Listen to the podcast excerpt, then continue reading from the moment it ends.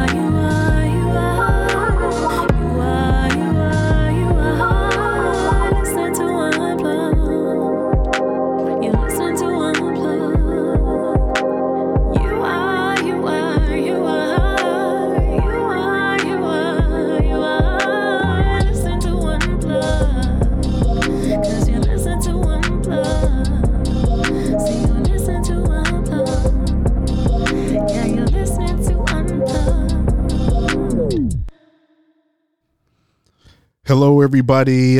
It has been a very long time. As you may know, this is the Unplugged podcast. We're back at it again. It is season three. And um, I know it has been a long time since you probably heard a podcast. That was probably what, last year, April. But there was a lot of things happening. But we're back again. We're back full speed ahead. And uh, today's topic it's called Order in the Court, and we have a fan favorite in the building again. We have Sarah James, and she's going to break it down to us. So we're going to just give her a round of applause. There we go. There we go. There we go. All right. All right. All right. All right. So here's the thing we don't need to give her any introduction. She has been on the podcast for both season one and season two. And usually she would be the second episodes in the podcast, but today she is on episode one. So I don't even need to introduce herself. Here we are, Sarah James. Say what up to everybody. Hey, hey, hey, what's up? Unplugged. So good to be back. Season three. season three we're back so today's topic we're talking about order in the court and um you know this we were talking uh before all of this coming back to doing the podcast and everything like that. But um you know you brought up uh something about how the court system works. Uh for me i'm not too familiar about it especially the canadian court but i know you're going to show some uh, uh, golden nuggets today and uh, share some gems today for people to know, understand, uh, and uh, basically, you know, what to do if they encounter a certain situation, if they have a family member with that situation. So um, I'm going to just go right into it, just go right straight to the meat.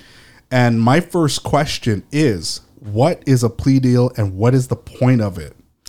Ooh, a plea deal. That's something that some people love and not you shouldn't really love it, but I will tell you a little bit more about it. So, plea deal is when you get a plea deal, most people will say, "Hey, um, I've got a charge. You know, you are sitting in court, and you know, a lot of us, when you know you first go into an institution, you don't want to be there guaranteed right away. So, um, what they will do is the Crown will then turn around and offer you a plea bargain. So, a plea bargain, also a plea agreement or plea deal, is an agreement in criminal law proceedings whereby the prosecutor provides a concession to the defendant in exchange for a plea of guilt.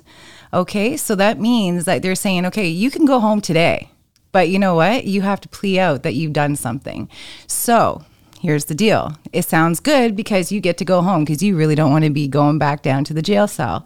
But the thing is, is is the plea worth it? Is the question. I don't know, man. The the, the system's kind of weird and it's it's wonky. It's funky. It's like I don't know why it's set up this way, and it kind of leads into my next question. Uh, actually, before I uh, I ask that question, what is the crown for those who are listening? Because um, I have listeners that are not just in Canada. Um, what what is the crown, so to speak? Okay, very good question. So the crown is, is it's your judge. They're representing Canada, right? And so you're going to the justice system, and they are sitting, um, standing there, and they're you're before the judge, and so that's the crown. So uh, usually, what you do is you try to lawyer up. If you've heard that saying before, you try to get a lawyer because again, you have the right to. Um, you have the right to, legal counsel. Because when you are in a situation like that uh, a lot of times we, we we've never been in trouble before or maybe we have but the only thing is is you can't represent yourself as well as someone who's educated enough to do it is. So that's why you try to get a lawyer because you're going against your judge right? The you know the crown. That's what it is. Okay, so that thank you for clearing that up. Now, uh, my next question is: Why would the justice system push the need for a plea deal? Uh, okay, so what for defendants, the most significant benefit to plea bargaining is to take away the uncertainty of a criminal trial and to avoid the maximum sentence that a conviction at trial could mean, right? Because a lot of times when you first get a charge, if you look, there's when you get a charge, it could go from you know a minimum of three months to a maximum of a year or two years or three years. And depending on how significant the charge is, it can go from, you know, up to life, let's say, right? So there's there's all these different um, charges that you can receive depending on the severity of it you know how involved were you um, wh- how much evidence do they have right? So when you took a plea deal out instead of going and trying to pick through all the evidence and you know and you may be guilty but you might not be guilty. But the only thing is is a lot of times people will take a plea even if they're not guilty, unfortunately. But then they'll what they'll do is they'll say, "Okay, I'm guilty. Listen, just here, yes, okay. You know what? If it's going to mean that I do a year probation and get out of here today, I'm going. I'm give me the year probation. The only thing is, is that you are left with a criminal record, right? So accepting a plea bargain could also save you a lot of money on attorney's fees, and if there's a strong likelihood of a conviction, then that's where people can get a little bit more apt to want to take a plea deal. Okay. So now, for plea deals, what are the do's and don'ts? So if you took the plea deal, what what what is the do, do's and don'ts? What like what I what is the proper way of handling it in if you're in that particular situation? Okay, good question. Good question. So, um, when it comes to let's let's look at the disadvantages of a plea deal. So, uh, it removes the right to have a trial or jury. So, if you are saying that you are innocent, you know, innocent until proven guilty, at this moment you are now uh, considered guilty. It still creates a criminal record for the innocent. So again, you want to, um, you know, try to go through life without having a criminal record as much as you can, because once you get that criminal record, uh, you know, it takes a long time to either get it expunged or, you know, you have stigma uh, attached to it. There's a whole lot of different things. Employment starts to get rough for you. So again, with the criminal record, you are now looked at, um, you know, as having one. Uh, judges are not required to follow a plea bargain agreement exactly sometimes. So again, if it might be that if you have, okay, you're pleading to something, you're pleading to the charge, you're saying that you're doing it. And so then usually what will happen is attached to that plea will be, okay, now you have um, some requirements, you know, um, orders that you have to do. So it might be doing anger management, it might be going on probation, it might be doing a substance abuse program, might be doing, you know, different things that attached to that. And sometimes, like it says, the judges, the crown may not be required to follow the plea bargain.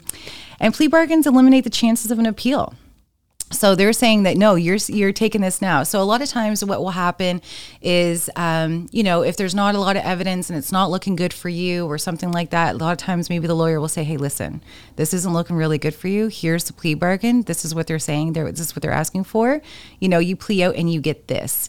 Because if you don't, you go to trial, you may get more time attached depending on what they find, right? Witnesses, uh, evidence, all those kind of things. So again, um, so that those are the disadvantages. The advantages are though that again sometimes you get to just cut cut it because like sometimes court proceedings can take years right? And, you know, sometimes it just gets really drawn out. You're paying a lot of money for your lawyer because you're going to need legal counsel the entire time that you're going through this uh, court system process. So, I mean, sometimes a lot of people just want to be done with it. They'll take it, uh, the plea bargain, and that will be done. Okay. So that's if you take the plea bargain and you know that you're guilty. But my next question is what are your rights if you were arrested for something you didn't do? So again, uh, just thinking about what are your rights if you're arrested for something you didn't do? I mean, unfortunately, there's going to be probably a lot of people on this podcast that are listening that are going to be able to identify with that exact thing. You get pulled over for, you know, suspicious activity, or, you know, you're getting profiled, or there's someone just that looks like you. Um, you know, I hear a lot from my clients um, that you know, work living in certain areas, you know, the the, the police will just roll up, you know, and if you, uh, you know, if you just look like a certain type, they might just stop and talk to you and ask you questions, and a lot of times, like you know, you you have the right. If you, there's if there's nothing, there's no probable cause. You can say, "What do you want me? Like, what do you what are you trying to get my information for?" Or you know, even if you kind of push back a little bit, you know, unfortunately, those situations have gone into more of like, "Oh, you know, you're you're talking back to me, you're not complying. There must be a reason." And then they say, "Okay, what's your name?" And even if maybe you've done something before and you're not doing anything at that time, if they run your name and anything comes up, you might as well just call it a day because they're going to try to get you on something. Um, a lot of times they just, you know, back in the day, not so much anymore, but you might have watched some documentaries on Netflix, um, things like that, where, you know, sometimes they need to get you know a conviction. And so you know they try to pin it on you because you have uh, a, a you know a rep to be a problematic person. Um, anyways going back to what you said before is like if you didn't do anything well you're you're technically innocent until proven guilty. But again you have to get a lawyer because you have to represent yourself in a legal way in the court systems to know what you know what you're doing in there. Because again if you don't know what you're doing you can find yourself in a in a situation where you might be sitting in remand for a long time which is the Toronto South Detention Center that big 1 million dollar you know no there's a billion dollar sorry not even a million dollars it was a 1 billion dollar project it's you know you'll if you ever in, in Etobicoke down on Horner you'll see it but uh, yeah, so a lot of those people are sitting there and they're innocent because they've gotten picked up on a charge, or you know, there's they're innocent. They haven't. There's no. Uh, there's been nothing proven, right? So, and just because you've been charged for something doesn't mean you're convicted, right? A charge means, hey, you got a charge for, let's say, robbery. You know, someone looked like you, they, someone said your name, you're a suspect, we're picking you up, and we're going to put you in remand because you've been charged, but you haven't been put in front of a judge yet. So they keep you, uh, you know, in jail until they can, you can, you know, get a court proceeding in front of a judge. And so a lot of times, you, you know, a lot of people are sitting there and, you know, they are innocent. And unfortunately, that's, that's the case for a lot of, a lot of people in Toronto. When do you need a lawyer or can you be represented by a paid lawyer, a legal aid, paralegal, or yourself? Actually, um, as you're explaining this question, can you tell me the differences uh, between all of those uh, counterparts and then when would be best to use one of those options? Yeah, D'Angelo, no problem. Okay, so for the people out there, you might have heard about a paralegal. So, to better understand the difference between a paralegal and an attorney, let's start by clarifying what a paralegal can do. So, paralegals may complete many of the same legal tasks that a lawyer does, except those prescribed by law. But paralegals can do on behalf of or under the supervision of a licensed attorney. So a lot of times um, they know their, you know, they'll know their legal rights. They know, um, you know, what you can do. So while they're both legal professionals who complete uh, the legal work, there's a few broad but important areas of difference between lawyer and paralegals. So one is the ability to practice law. Put simply, licensed lawyers can practice law. Conversely, there are few, uh, far few formal requirements. We'll touch on this more um, a little bit later. Task and responsibilities. While most legal careers come with a certain amount of stress, lawyers uh, shoulder a greater degree of responsibility for legal work. This is because a supervising attorney is ultimately responsible for their paralegals' work. Okay. Qualifications. Lawyers must meet a specific set of educational, training, and licensing requirements to practice law. Conversely, to work as a paralegal, there are far less formal requirements. And salary and compensation, of course, uh, while becoming a lawyer requires more education, there's a higher potential return on investment. Uh, as we will discuss later, the earning potential of a lawyer is generally much higher than theirs of a paralegal. Why? Uh, I'll just tell you now, actually. Uh, so, paralegal, you know, they go to school. You have to do a little course. You know, you pay a little bit of money. Um, again, but when you are a lawyer, you're going through a lot more um, severe educational. You have to do the bar, you know, and then you start to represent yourself. So paralegals usually help out, but they usually are not the ones that are going to court and representing you. They usually give you the information you need um, when you're looking for some legal advice.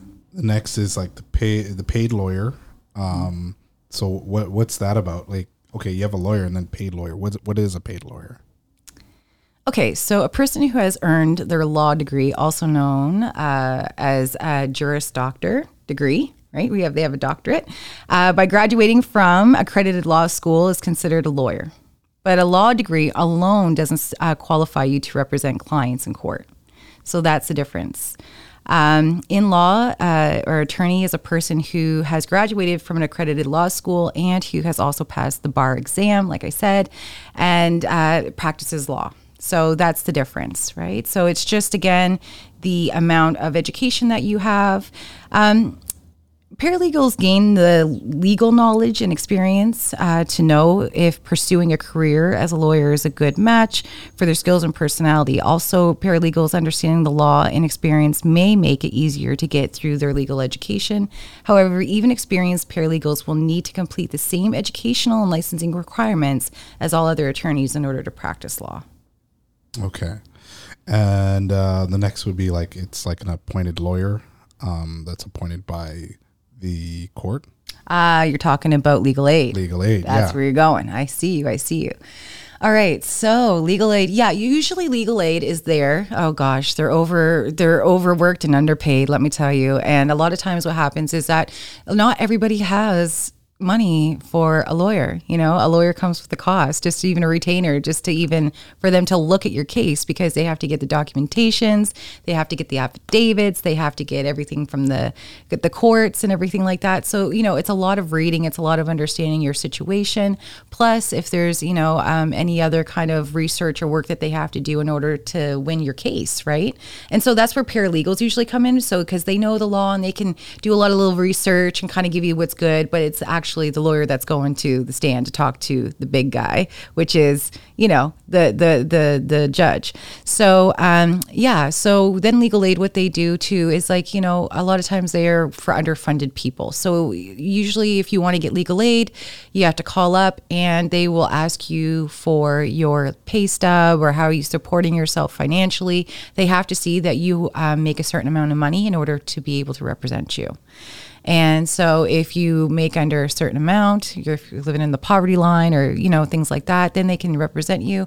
But a lot of times it's like there are 150 clients to one person, right? So that's why you're getting like the half fast, okay, I'll, you know, I'll go to court for you. They'll peer for you. They'll give you, but, you know, they're not going to be able to do the extensive research and stuff that one might need.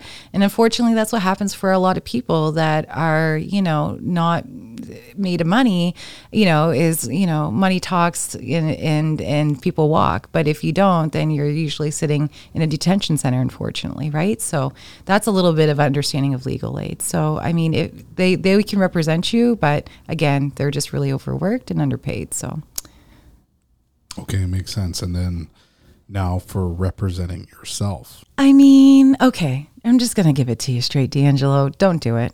I mean, I've heard of people doing it. I know of people doing it, but it's not really in your best interest if you don't know the law. You have to know your stuff in order to go in front of a judge to be taken seriously.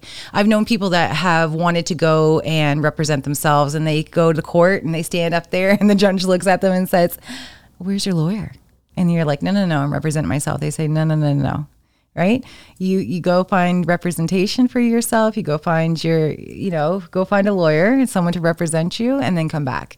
Um, so yeah so a lot of times I, I i i will suggest that you don't represent yourself again because you can again if you don't know your legal rights then they could slap a huge you know conviction on you and you could be doing way more time. You know you don't know the loopholes. You don't know the language. So i just highly recommend not doing it. Wow.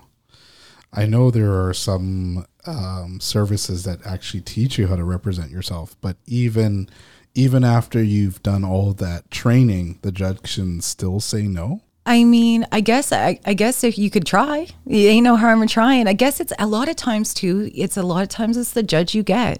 So the judge that you get may uh, give you the chance to. Okay, they say, okay, you you came here, okay, then speak, speak your piece, like you know, like.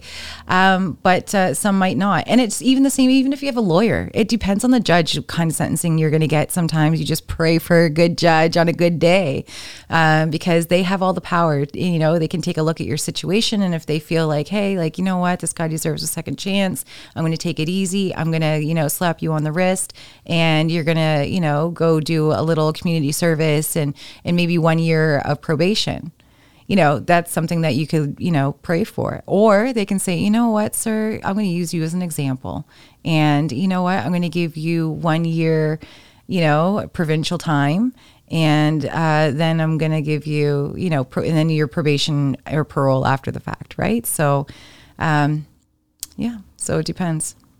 Okay. Okay. Well, for now, we know not to represent ourselves or try not to.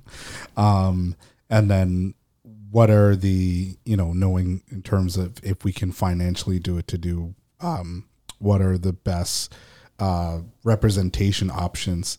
Now, after we've learned all of that, now I know a lot of seeing stuff from court from the US, but I'm not so familiar what happens in Canada. So can you explain the misconceptions that people have about Canadian the Canadian justice system and why do they think it's like the US or um, or they think that certain things are transferable between the two countries? You know, that's a good question, D'Angelo. Uh, in, I, you know, I'll tell you just from my experience, and it's just about a lot of times, like, a lot of people watch too much TV.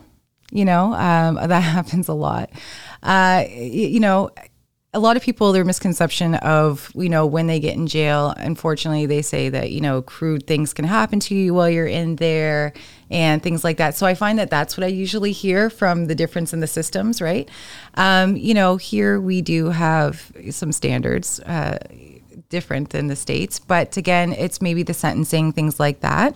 Um, but i just you know i'm more familiar with the canadian uh, ju- you know jail systems and stuff like that. But uh, the states, I would say that like in the states, you get a little bit less um, of the help, I guess maybe supports and stuff like that in the American jails, depending on which one you get. Right? Some of them are really good, and some of them aren't so good. And I guess it's just like here in Canada, right? Sometimes you get them, and depends if you're provincial or federal. Right? Provincial, I know you're going to ask me about those, right? And I'll kind of go into detail a little bit about provincial and, and federal, but I'll, I'll keep it more Canadian. But uh, yeah, so I really don't know too much about the U.S. system. I'm so sorry. No, that's okay because we're we're north of the border, so we don't have to worry about it that much. But uh, anybody who's listening, uh, who is in the U.S. and has a very good grasp on the legal system in the U.S., I would love to interview you as well to kind of uh, shed some light uh, for my U.S. listeners as well of what to know and how to educate them about the law in the U.S. Um, so we talked about a little bit of the misconceptions about the Canadian justice system. I'll also add to it as well is um, bail and bail bonds. Um, so I know in the U.S. when it comes to bailing somebody out, you can go to a bail bond company, and you know they'll pay for your bail and stuff like that, and then uh, you have to pay them back and this and that. And depending on the jurisdiction of where you're from, that bail bonds company can actually come after you, arrest you, and then uh, after that, the authorities can take over from there. But I know that doesn't happen in Canada because we don't have uh, bail bondsmen, we don't have bounty hunters, we don't have any of that stuff like that. I think everything is done through the government. I'm assuming. Yeah. So here um, about bail. So a bail hearing is when a judge decides whether the accused should either be kept in jail or allowed to go back to the community while their case is in criminal court. So after a bail hearing, the person may get bail, which is a court order that lets them stay in the community while their cases are in the court system. Usually, there will be conditions attached to the bail, and these are rules that must be followed exactly, or they might be sent back to jail to wait for their next court date. Okay. Um, kind of jumping a little bit ahead here. So, talking about the bail system. Now, I overheard something that you said the last time we met, and you were talking about like house arrest and especially like the ankle monitor. You have to pay for an ankle monitor. Please, please explain as to why, or as to how that's even a thing. I know. God love people that have to not only get this situation happen to them, but uh, you know when they want out. If you want out bad enough, right? Uh, they're saying, "Okay, we'll let you out." But some people might be flight risks. Um, in the meaning of you might, you know, jump ship. Uh, you know, I have my situation here in Toronto. I've been charged here in Toronto. I have a court date coming up and um, and so usually some you know depending on your situation they will put an ankle monitor on you and you have to pay for it and they're pretty penny um, so a lot of times uh, you know a lot of times people will either you know allows you to work so you can pay it that way or if you have financial supports through friends and family things like that. Um, but i've had a lot of people call here where i work um, at john howard and be like how do i pay for this ankle monitor? Um, i know that uh, depending on different funding and stuff like that that different locations have like just community service locations they might be able to help you with those fees. But yeah if you want to if you want to be able to get out and do your thing you have to pay for it Okay, what's the cost? Okay, so provincial institutions. So if a person gets sentenced to two years less a day, or any time under two years less a day served, their time is in a provincial institution. Some provincial ch- institutions also act as a detention center. For example, um, the Central East Correction Center acts as a as a detention center for Durham. Um, so again, uh, I know uh, sometimes over here we have some people that are in Maplehurst. Sorry, the name has lost me, uh, but Maplehurst, yeah, is usually is a provincial institution. And so you're thinking, well, what's two years less a day? So it might be, you know, theft under. So let's say you um, stole something worth a value less than, you know, five thousand dollars. Um, assaults, um, assault causing bodily harm. Again, sometimes these can go depending on what the what how serious was the offense. It can go from you know being something provincial to being for something federal right? Um, and then you have the federal um, jails which are uh, also the institutions. So if a person is sentenced to two years or more they enter the federal institution provincial adults with sentences of imprisonment less than two years i already said that adults awaiting trial or sentencing go provincial. Uh, adults under parole supervision, so if granted by the Ontario Parole Board. Uh, provincial is adults held in immigration detention or adults awaiting transfer to a federal institution. So that's where people go to a provincial. Um, so you might have heard, like I said, Maplehurst, or Ma- Millhaven, or different uh, little, little local places like that. And then you have federal, which is adults serving sentences of two plus years. Okay, so then the next one, um, I'm gonna go off the rails with this one. Let's talk about extradition. Like you know, when you extradite, like you know, somebody is either a, a PR, permanent resident in Canada, or a new citizen, and then they commit a crime. What happens to them? Like, do they get extradited? Oh, Like- deportation. yeah, yeah, yeah. Oh my goodness. Goodness gracious, goodness gracious. Okay.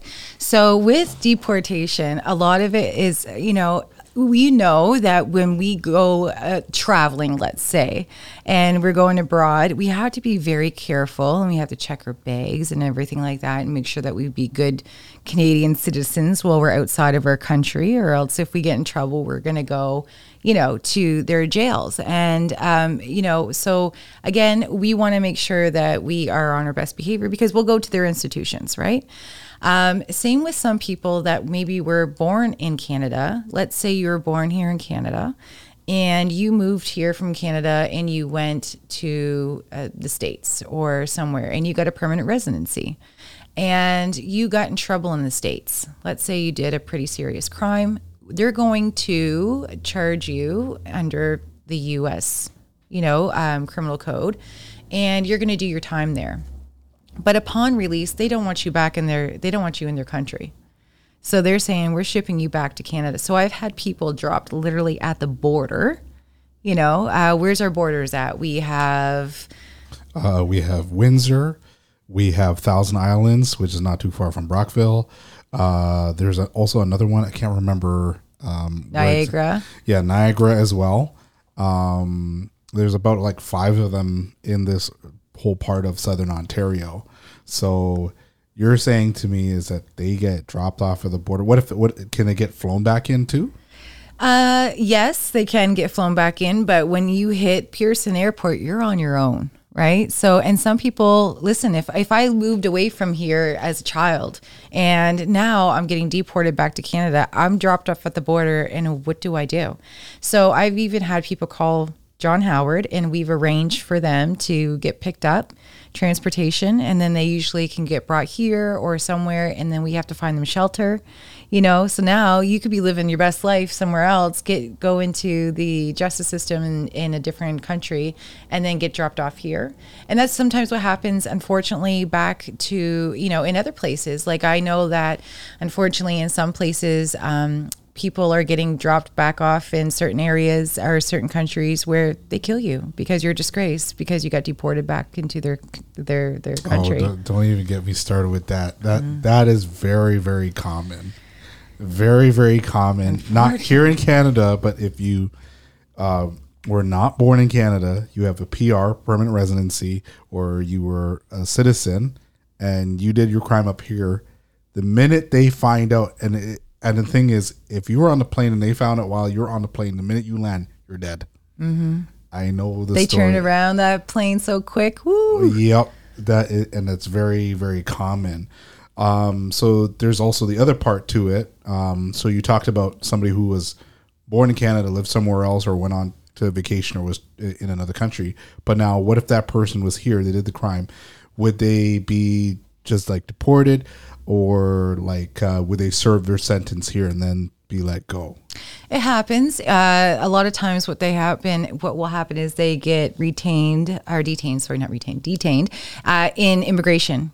Um, so there's so immigration will take them, and you will get an immigration lawyer, and you will plea your case and figure out. And you know, sometimes you do your crime here, or you sorry, do your time here and get put back.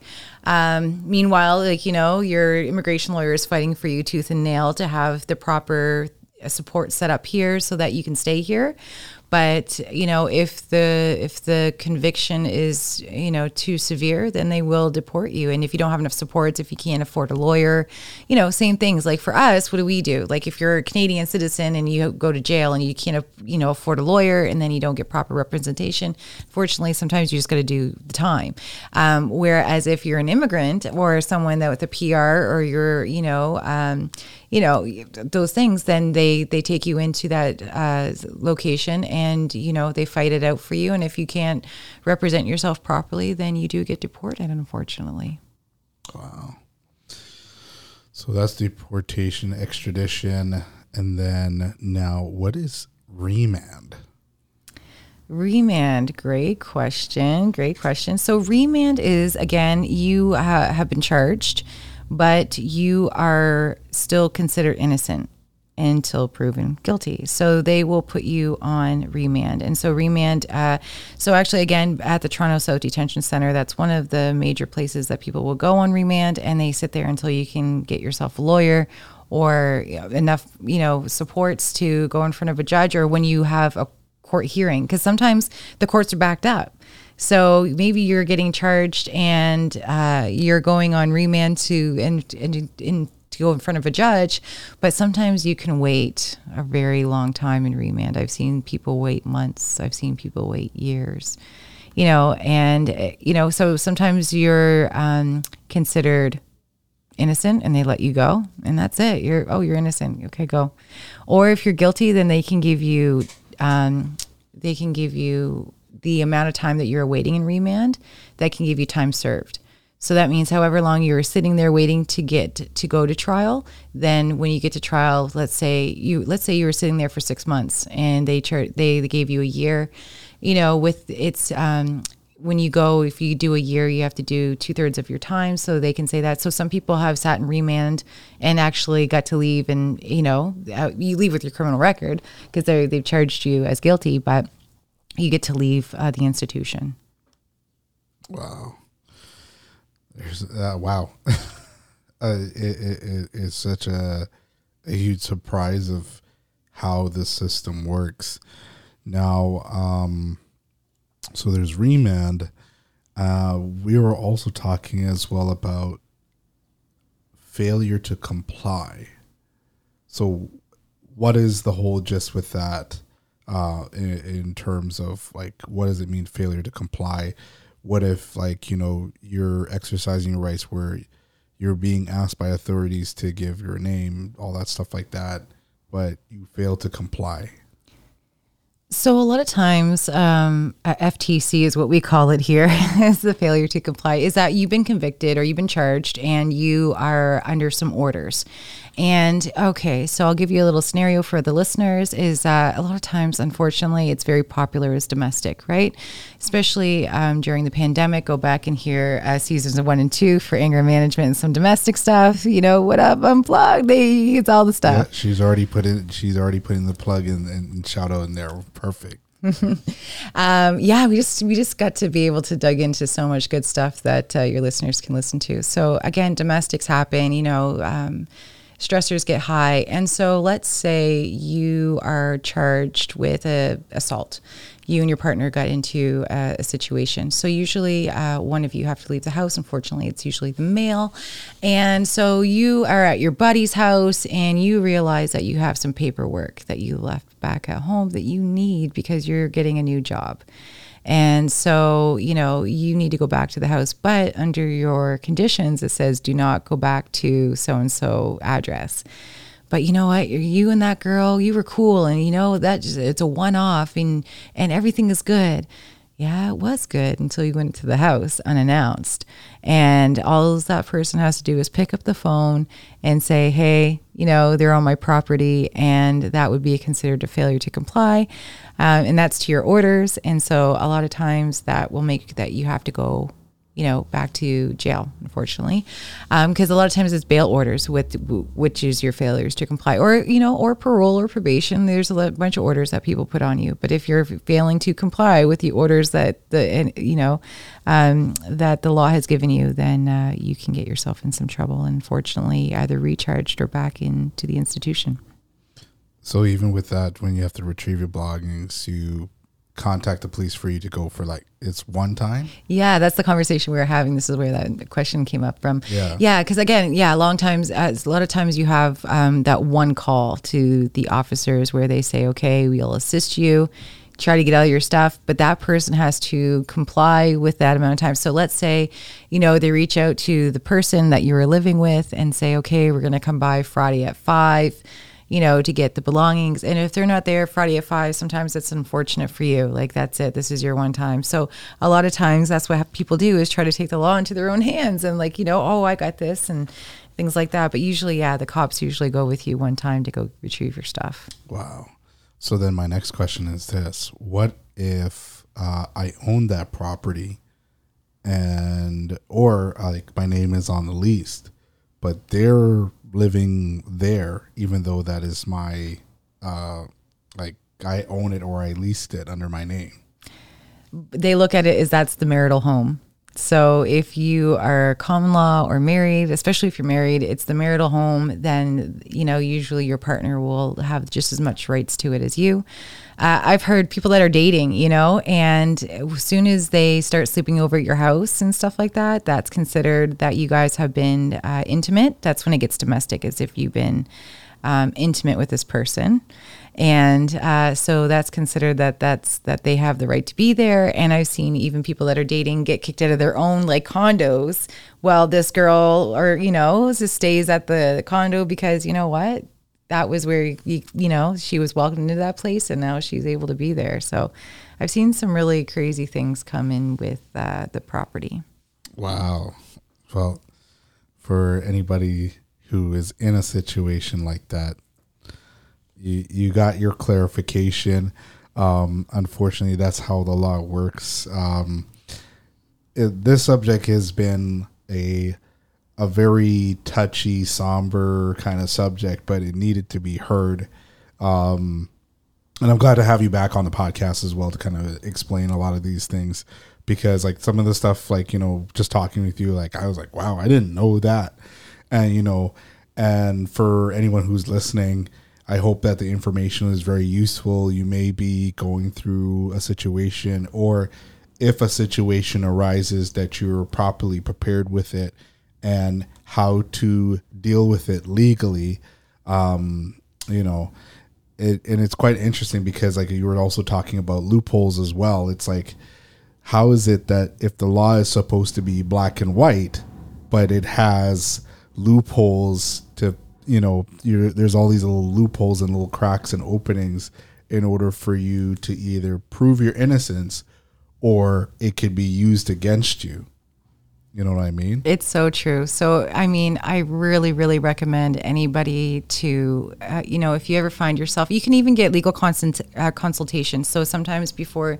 you put any money down, you can call up a lawyer and they might ask you a few questions like what, you know, and if they feel like it's something worth them taking, depending on the, the, the, you know, the level of how what this lawyer is. They might be able to look at this and say, okay, like, you know, this is an easy thing. This is no problem. Like, you know, give me some money, I can get you off.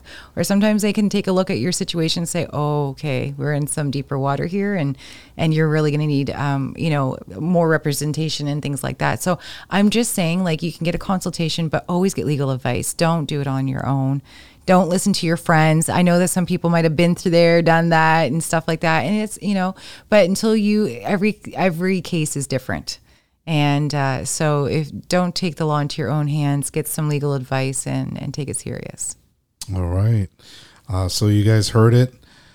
Sarah James back in the building again.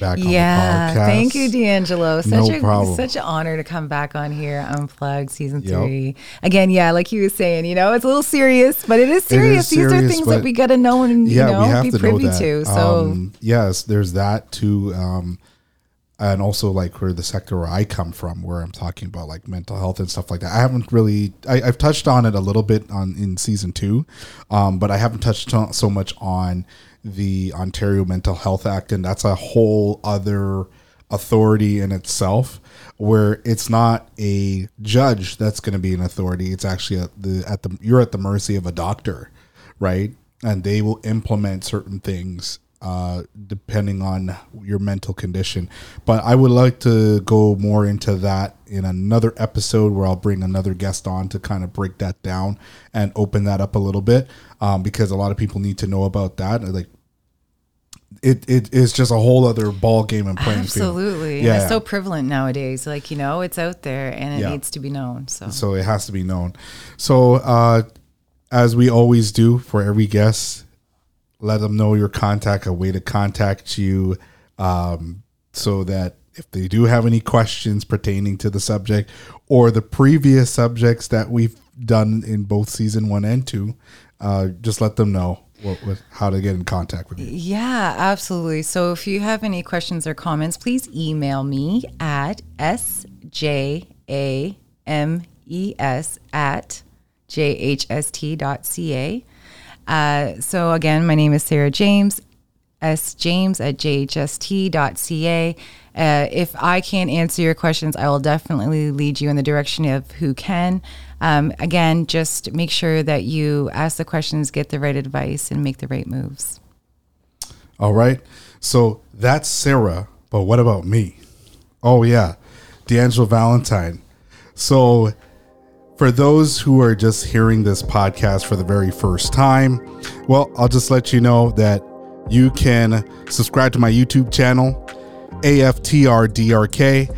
And if you want to know a little bit more about me on the Instagram space, d.aftrDRK, that's where I have like stuff that happens in my personal life, stuff that you see behind the scenes for the podcast, anything that's happening with After Dark. And if this is the very first time that you're hearing this podcast, Unplug, U N P L G D, that's how it's spelled. It's on every podcast platform. So we have Spotify, Apple Podcasts, Google. There's all these little podcast apps that you can subscribe to. I know my friends there out in the Caribbean that may not have access to Spotify. You can find me there on Google. UNPLGD. Thank you so much for listening. My name is D'Angelo Valentine. Peace.